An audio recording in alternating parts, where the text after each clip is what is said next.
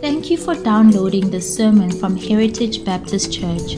We are so glad that you did. We believe that biblically faithful, Christ centered, God glorifying local churches are the primary means that God has chosen to expand His kingdom. If you are part of such a church, we hope that this message will supplement your spiritual diet. If you aren't yet part of such a church, we would love for you to visit us.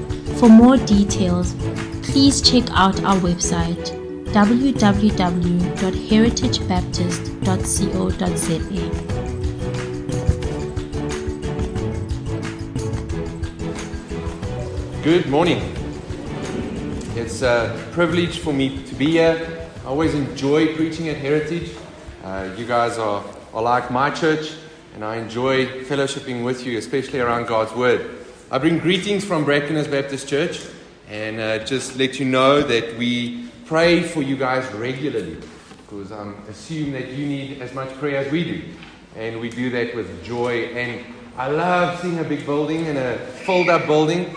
And that's what we pray for this area of Johannesburg. So I hope I'll be a blessing to you as you guys are a blessing to me. I'll encourage you to turn to 1 Peter. We'll look at 1 Peter 3, verses 8 to 12. 1 Peter 8, uh, 3, verses 8 to 12. I know you have not enjoyed the journey through 1 Peter as our church, but uh, we start off with 1 Peter 3. So, just a, a quick background. First Peter is all about suffering. Uh, Peter writing to the churches in the dispersion, saying that the suffering is real, the real suffering of being persecuted for God's sake, for Christ's name. But he says to endure the suffering, you need to find your identity in Christ alone, and that is how you're going to endure it. So that's a snapshot of First Peter. But let's read First Peter 3, verses 8 to 12. It says, Finally, all of you have unity of mind, sympathy, a brotherly love, a tender heart, and a humble mind. Do not repay evil for evil or reviling for reviling, but on the contrary, bless. For to this you were called, that you may obtain a blessing. For whoever desires to love life and see good days, let him keep his tongue from evil and his lips from speaking deceit. Let him turn away from evil and do good. Let him seek peace and pursue it. For the eyes of the Lord are on the righteous, and his ears are open to their prayer. But the face of the Lord is against those who do evil. Let us pray. Our glorious God, it is good for us to be here today. It is good because you deserve all glory and honor. It is good for us to be here to hear your word preached.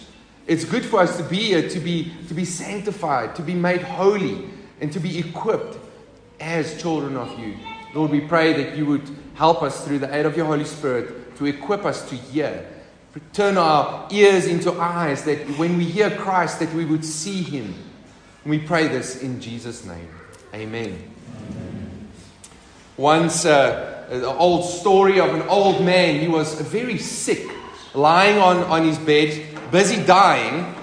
He turned to his four sons. They were always. It is on. Uh, oh, there we go. He turned to his four sons. Uh, there was always fighting, and he tells them, Sons, how am I going to let you stop with your fighting? And they ignored him and went out of his roof. A couple of weeks later, he calls them back in.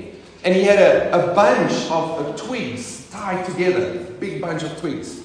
And he calls called the, the firstborn, the oldest son. And he says, Son, here you go. Try and break that. And his son, all strong, is trying to break it. And he just can't break all the twigs. Calls up his second son. Says, Son, why don't you try? Second son thought, oh, I'm stronger than my oldest brother, and he's. And nothing happens. Third son comes up, tries to break the bunch of twigs, and it just would not break. And the youngest son, he's just laughing at his older, older brothers and like, oh, ah, you fools, come here, let me show you. And he picks up the bunch of twigs and he pulls one out, breaks it. Pulls another one out, breaks it. Pulls another one out and breaks it. And so he keeps on until the whole bunch of twigs were broken. And the dad started laughing then. And he said, Brothers, that is exactly what I want to teach you.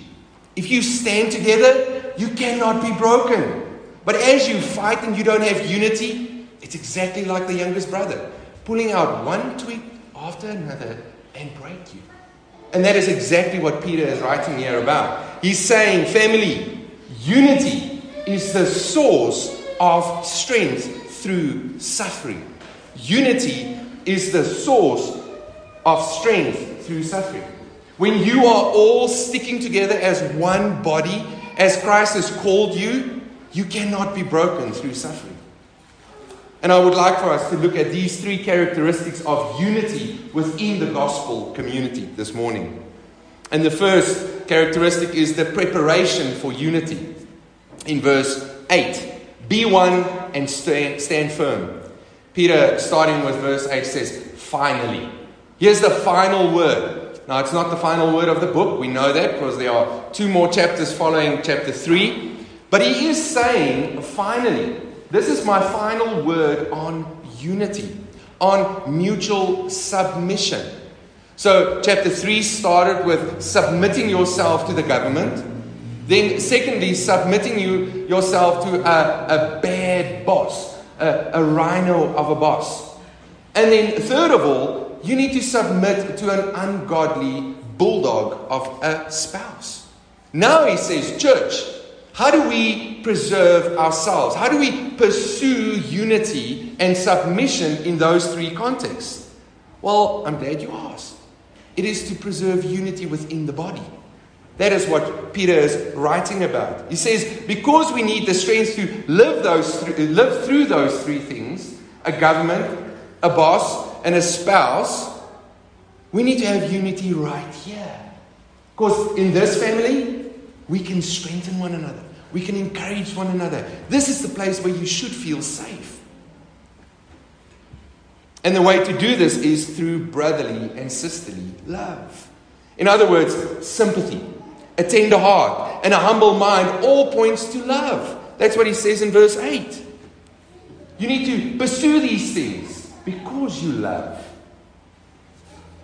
In verse 8, Peter is driving the thought of love towards one another. It's because I love Christ that I love you, and then I will do X, Y, and Z. It's to go towards unity. But we can only have unity in the body only because we submit to one another in love. You cannot have unity of mind or sympathy or a tender heart or a humble mind if you do not have love. Love for one another. And you cannot have love for one another if you do not love Christ. It's impossible. You need to love Christ first. And if you love Him, you will love your brother and sister. First John 4 is all about that. He says you cannot say you love God but hate your brother. It's impossible. That math equation cannot be solved. You need to love Christ and if you love Him, you will love one another. And then through that, it will express itself through unity in mind, sympathy, a tender heart, and a humble mind. Now, this unity is not uniformity or always agreeing on the same things. But it is, to co- it is for cooperation in diversity. We should always 100% stand firm and be united in the gospel truths. Yes, Jesus was born of a virgin. Yes, Jesus is the God man, the perfect man. He's the only man that can save you, a sinner, dead in your trespasses. You are only saved through grace and faith. That is it. We cannot disagree on those things. But, uh, should we play drums in the church? Mm, I don't know. Yes. should we partake in the Lord's Supper every Sunday? I don't know. Verdict's out. Those things, especially on the color of the carpet or the building color, that in the past have split churches, trust me. Those things, nah. but the gospel truths, those things cannot be disagreed on. And that is what Peter is saying. He says, no, you need to have unity. Unity on the gospel truths, on the bare essentials of Jesus. And Peter argues that through mutual submission, there is unity. God, I, mean, I don't like drums, but 90% of the church do. Well, then I'll sing with a joyful heart, even though they play drums. And I love drums. Don't, it's just an example. But we have to have unity in mind. Think of one another. why does Peter focus on mutual submission for unity? Well, it's biblical. We read in John 17 21, the high priestly prayer of Jesus, when Jesus prayed for his disciples, and that includes you. He says, May all of them be one, like I and you, Father, is one. We need to reflect the unity of the Trinity. Uh, Jesus and God the Father is one, and the Holy Spirit. They're all one God. And if we belong to them and in Him, then we should be one.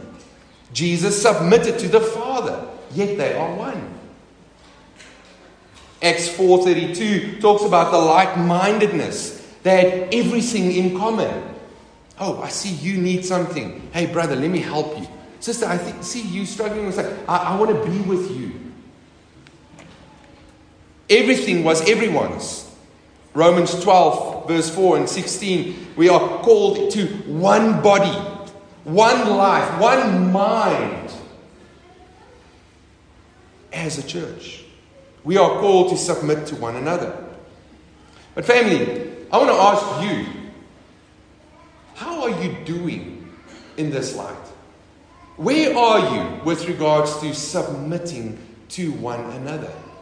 In unity, driving unity.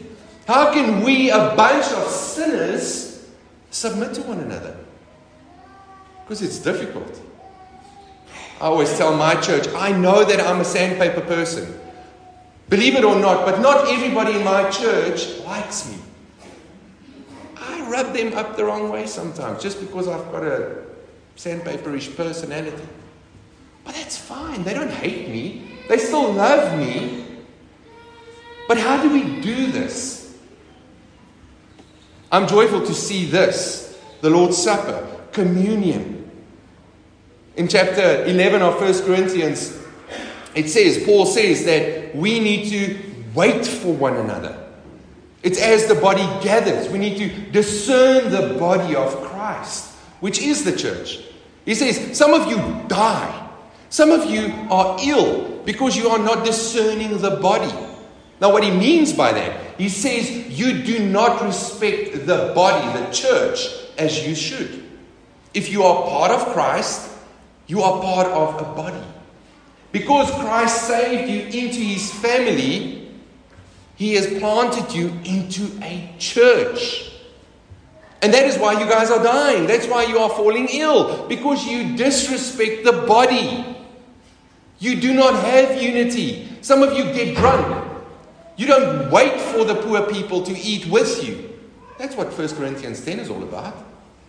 And he prefaced that in 1 Corinthians 10. He says, Because of the one bread, you are one body the bread meaning Jesus Christ. He is the living bread of life.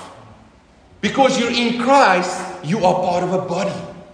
And if you're part of a body, you need to love the body as you love Christ.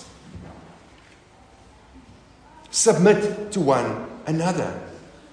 Jesus, who joined us together, shows us the way. Jesus, the perfect Lamb, the one that sacrificed his life Think about it. He is king, but he was king seated in the heavenly places, crowned with splendor. And he said, I'm going to humble myself. I'm going to dirty myself by mixing with sinners, dead people, people with disease. I want to die for them because they cannot pay that price. And I know that. And that's why I love them, that I will die for them. Brother, sister, if you do not believe in that, if you do not believe that Jesus Christ, the perfect Lamb, seated on the right hand of the Father, if you don't believe in Him, you are lost. You cannot be part of a body, this body, the church. But as soon as you put your faith in Christ, you can have family. You can have joyful fellowship with one another because of Jesus Christ, the perfect Lamb. Put your faith in Him. Love Him. And then you can love the body, and the body can love you. Now, how do we focus on mutual submission for unity? Well, Peter tells us in verse 8, it says, have sympathy. So feel the way your brother and sister feels. Caring for someone's joy. I want you to be joyful. But if you cry and you have sorrows, I want to be sorrowful with you. I want to cry with you. I want to experience what you experience. Sympathy, love. Love the other person as Christ loves you. And if you're honest with yourself, you might have questions about how can Jesus love me? I'm a sinner, dirty. But he did.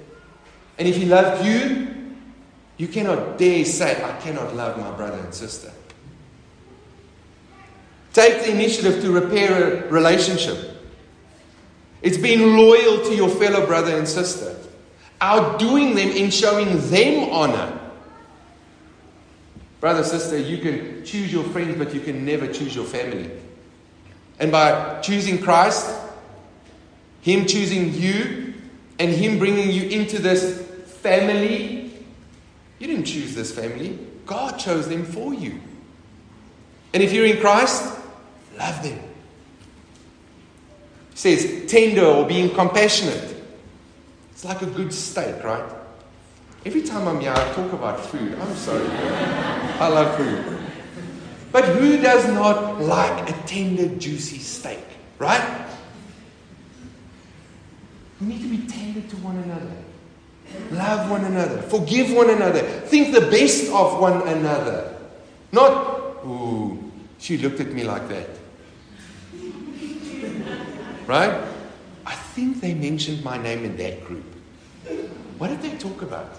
No. Maybe they were praying for you. Who knows? Be humble. Consider someone more important than yourself.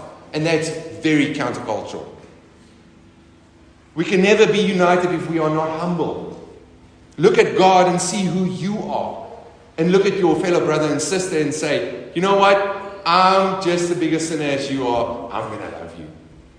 Serve one another. How about being part of a body? Being part of a body. Decide to say, I'm joining this church no matter what.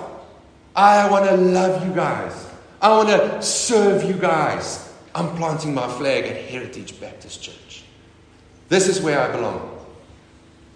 Join in. Come to the services. Pray with one another. Serve with one another. Sing with one another. And then build unity. If there is anything that is threatening unity in this body, brother and sister, can I urge you to go after that? If you have unforgiveness in your heart, that just breeds bitterness. And bitterness divides. Don't do that. If you have a grudge against someone, go fix it. If you know someone's got a problem with you, maybe of something that you might have done, go speak to them. Be transparent about sin. Don't let the leaven leaven this body. Cut the cancer out. It's worth it. Anyone in the corporate world would know that and know this that it's a dog eat dog world. It's all about me, myself, and I. Call it the unholy trinity. It's all about me. I'm going to step on you to get that promotion. I'm going to devise all kinds of evil talk so that you would not get the promotion. Right? not in the church. Not in the church. They see life as fighting, living life for selfishness. For us, the contrary. We live for each other and for Christ. Our reaction to relationship is a life on life giving and a self sacrificing love and life. It is to build one another up and support one another in any way. When you think of your home, hopefully you think of a place of safety. I would love to go back home after each workday. I want to be with my family. Even though the dog greets me more warmly than my family when I home. But I love going home. It's like, yeah, if I open the door, I know they'll be there. I'm going to sit down and talk with them and see how they did the, the day, hear of all the struggles and help them sort things out. Take some of the responsibility away from mom. Hey, I'm here, don't worry. We are all a family. It's a safe place. That's what the church should be for you, brother and sister. And if your, and your, if your house does not look like that, this is your house.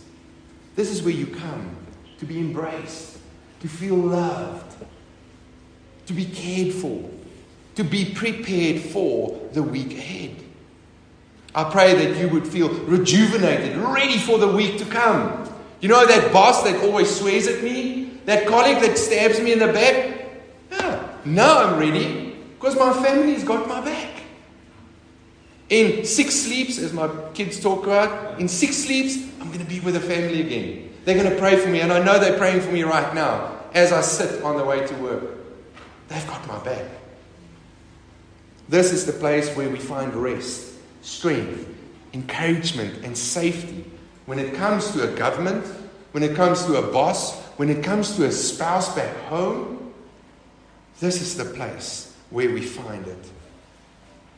When we don't need that kind of atmosphere in the world, we don't need that. But, brother, sister, wouldn't you agree that it would be tiresome and t- just tiring you out when you experience all this beating in the world and now you come into the church and you're just like, who's got it in for me tonight, today? I, just, no. Here, you embrace people. You give them the fellowship. You give them the prayer. You love one another. You are being restored just here.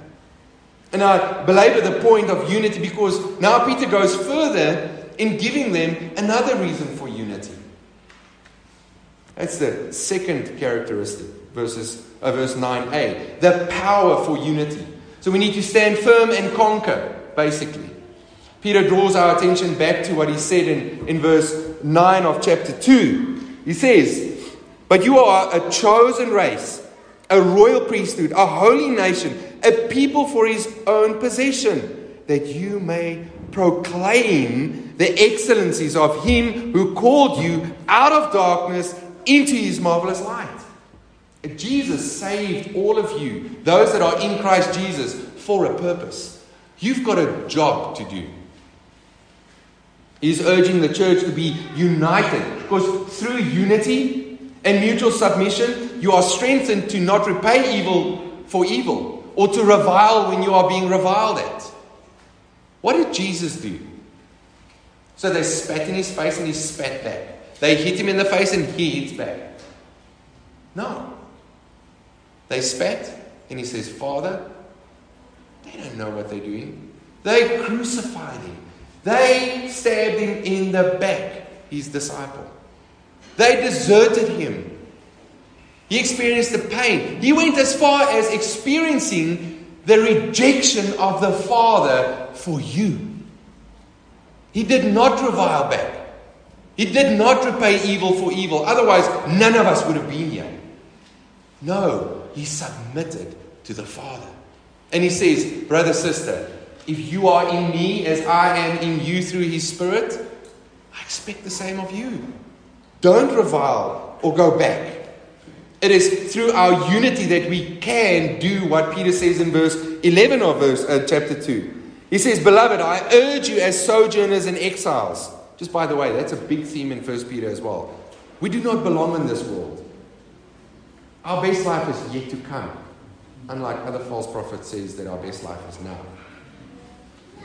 But he says, I urge you as sojourners and exiles to abstain from the passions of the flesh, which wage war against your soul. I know what it's like. I was in corporate. Let me tell you a story. There was a guy I, I worked with, he was my boss. And on a weekly basis, he would sabotage me. So I managed malls, all kinds of malls, and he would literally go into the bathroom, block the toilets, and he knew which block would block the main drainage system. And then he'll make me go unblock the drains of a mall. Some of you catch that. Uh, listen, uh, sorry, can't we just call the plumbers? We've got a contract with him. No. You go unblock that drain. Okay, I'll go and block the drain. Until the security showed me that he's actually going into the bathrooms once a week to block the toilets. Right? Then he went as far, locked the doors, changed the lock so that my key won't work. Then I can't do my job, and then he accuses me with his boss. Tommy can't do his job. He didn't do X, Y, and Z. But I can't get into the room. You changed the locks. How do you know that? He actively sabotaged me. I went to some brothers in the church. I asked them, brothers, you need to pray. Because I'm going to punch this guy and lose my testimony. And they prayed and they prayed. And a month later, my boss, his boss, contacted me and said, Hey, Tommy, um, we, we need you desperately at another mall. We're going to transfer you. That was my first reaction. But after I put up, down the phone, I realized, hey, the Lord delivered me. Not just from an evil man, but He delivered me from losing my testimony in front of that man. That man would curse God in my face.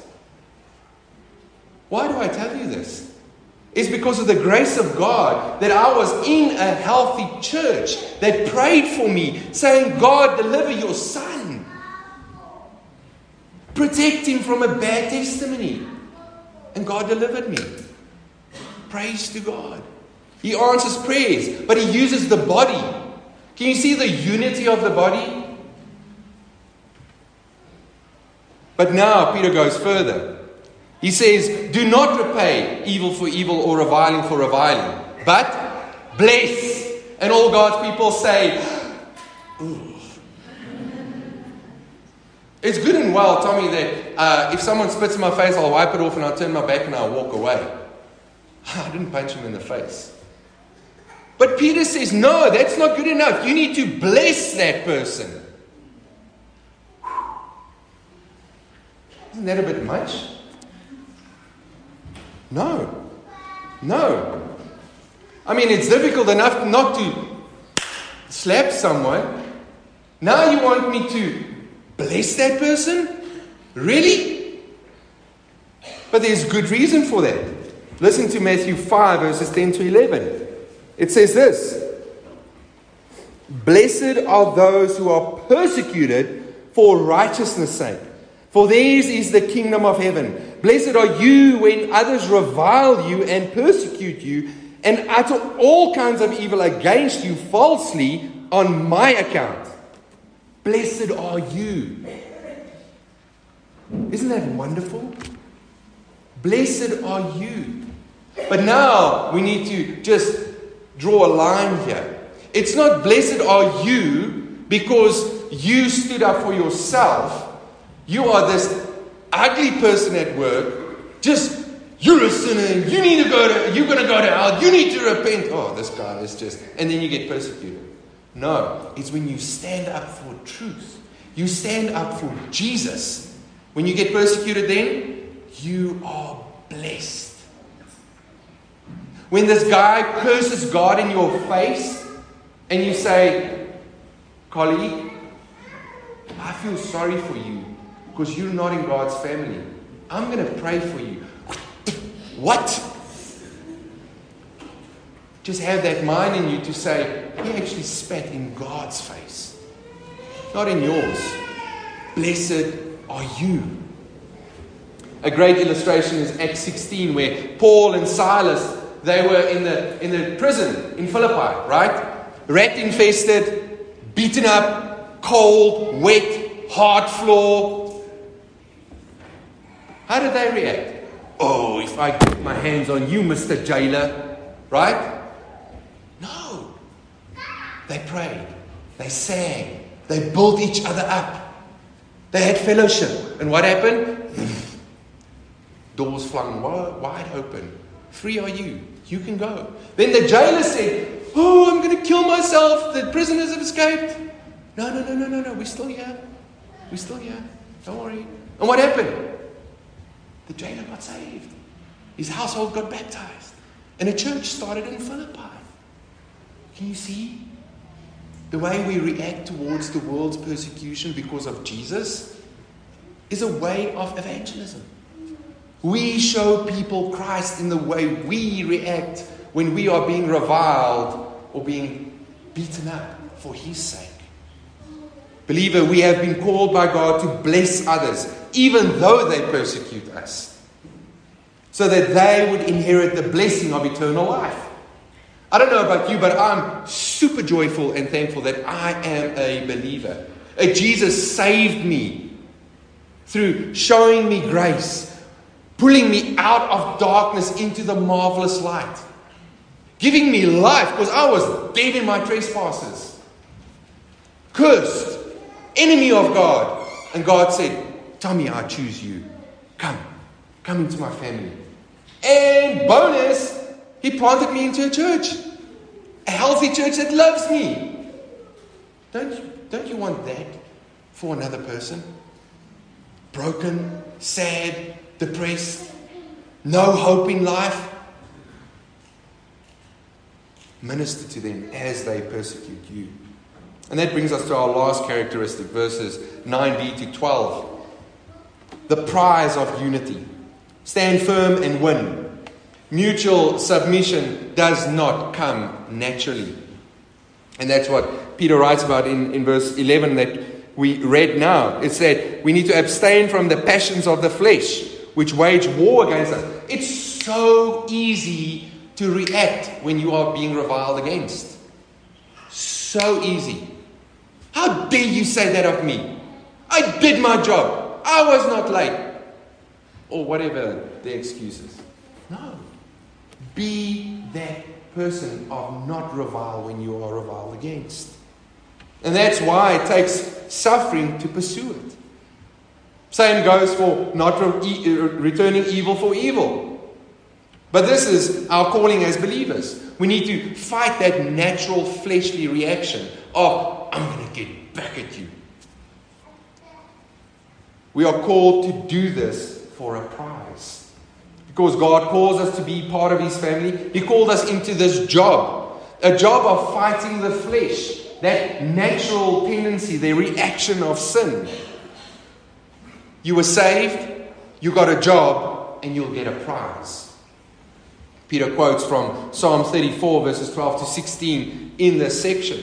And in the psalm, David reminds the believers to fear God, to be obedient in doing what is right. That is what David is writing in the Psalm 34. It's a beautiful psalm. You can go read it this afternoon. But he's saying, Fear God, do what is right because who God is. We need to know who God is, be obedient to Him. And because of this, the Lord hears the cries of the righteous. And He's standing against those that are doing evil. Now, just a, a quick one. We should not uh, confuse ourselves with works of righteousness and works to be saved. We cannot be saved by our works. So if you think, Lord, I'm doing what you are doing, I'm obedient, and that's why you can save me, wrong. Buzzer gone. No, no, no. You are saved because Jesus died for your sin. He called you into his family. But because he's done this, you say, oh, I want to serve you. I want to fight my flesh. I want to do good to others. It's because Jesus is in you. The suffering of God's people, their ultimate deliverance, is to lead godly lives. And that's the evidence of the blessing. In verse 10, the good days Peter refers to is the one day, the eternal life of salvation. It points to the anticipation of the second coming of Jesus. But there's a already but not yet. So, sure, we are waiting for his return. But isn't it wonderful to serve the Lord right now? There's still a joy because we are in Jesus right now. So there's a already and not yet. But as Peter indicated in verse 9, we need to have this mindset that we need to focus on Jesus to influence our lives right now. Instead of repaying evil for evil or reviling for reviling, you need to keep your tongue behind the bars. Keep your mouth shut. Because that just stirs people up if you speak, if you speak evil or revile against them. Peter is saying that if you want to see good days, guard your mouth, fight the flesh, do what is right. The day you will be with God in paradise. That should be our ultimate focus. Focus on that and let that encourage your heart to fight the good fight. Now, we should not confuse all of this. We do these things because we're in Christ Jesus, as I said. But saying that, if you are in Christ Jesus, this is an obligation. If you are saved by grace, you should be doing these things. When God saves you, you are to do good works. And this blessing is not earned by performance, we've said that already, but we are called to do good works. It's not an optional extra, it's an obligation. These are the essentials of Christian living. When we live according to God's calling, He will gloriously supply the grace to do these things not to revile, not to repay evil, and to love the brothers and sisters. As I start off, I'm sometimes difficult to love. Ask my wife. But the Lord graciously gives her the love and the grace and the mercy to love a sinner like me. And that is what Peter is saying. If you have experienced the grace and the mercies of the Lord Jesus Christ, you can fight these urges to, to speak out or, or to backbite or to devour. We can fight this. So the good days come to people that have a controlled tongue, turning away from evil, and seek peace. We are peacemakers. But now in verse 11, Peter continues, linking it to the blessedness in verse 9. We need to turn away from evil and do good. Seek peace and pursue it. A believer's life isn't one of passivity. Believers must reject evil and pursue goodness. It's an activity, it's goodness, and it's not simply happening. You need to do it. Every Sunday morning, I make pancakes for my family, big flapjacks with homemade syrup. It's delicious. And food again, sorry. anyway, so as I flip the pancakes, inevitably I burn my finger. I get distracted because I go through my sermon notes or my Bible hour notes or whatever it is, and I burn my finger. What do you think my reaction is? Just ah. No, it's ah. There's an action to that reaction, right? Or a reaction to that action. So as soon as you get burnt, you pull away. That's exactly what Peter is saying. You need to pursue it. It's an obligation. There's an action. I want to turn away from sin. I know that's going to burn me. I'm going to regret that. So I'm turning away from that. It's like a burning hand. Take it off. It all ties up in the mouth. Verses 9 and 10. These good days, this peace will only be preserved if believers do not insult or revile one another. And again, that's pursuing the unity in the church. Guard your mouth. In verse 12, it's uh, clear that the Lord's favor is on those who live righteously. And we know we can only live righteously because of Jesus Christ. But there's an activity there. Jesus' ears are open, as Psalm 34 says, and what Peter quotes here. When you live righteously, when you live in the light of Jesus, his ears are open to your prayers. Isn't that wonderful? This blessing of knowing that even though you are being persecuted or being reviled against, Jesus paid it all. It's like my friends when they prayed, God's ears were open to their prayers and He delivered me. Now, I don't want to sound like a prosperity preacher. It might not happen for you. God might have a, a, a purpose in your suffering where you are at that moment. But don't lose hope. Focus on Christ. Put your trust in Him and find your identity in Him. And as soon as you lift your eyes up, your eyes moves away from your problem. Come to church, gather with the saints, commit to this body, and your attention will be drawn away from your trouble. Now, there's a contrast with those that are righteous and turning away from sin, and those that are wicked and turning away from the Lord. For those that are righteous, the face and the ears of the Lord are towards them and open. But for those that are rejecting Christ, Jesus, I don't want you to be Lord over my life. I want to engage in my sin. If his eyes are towards those that are righteous and his ears are open, what's going to happen to those that are turning away from him? His ears are closed, and his eyes of judgment are on those that are not in Christ Jesus. If you are one of those today sitting here hearing these words, can I urge you to turn away from your sin? Put your trust in the Lord Jesus Christ. He's the only one that can comfort you, that can encourage you, that hear your prayers, and that looks after you. His eyes of comfort is on you. That is where you find safety, is in the Lord Jesus Christ.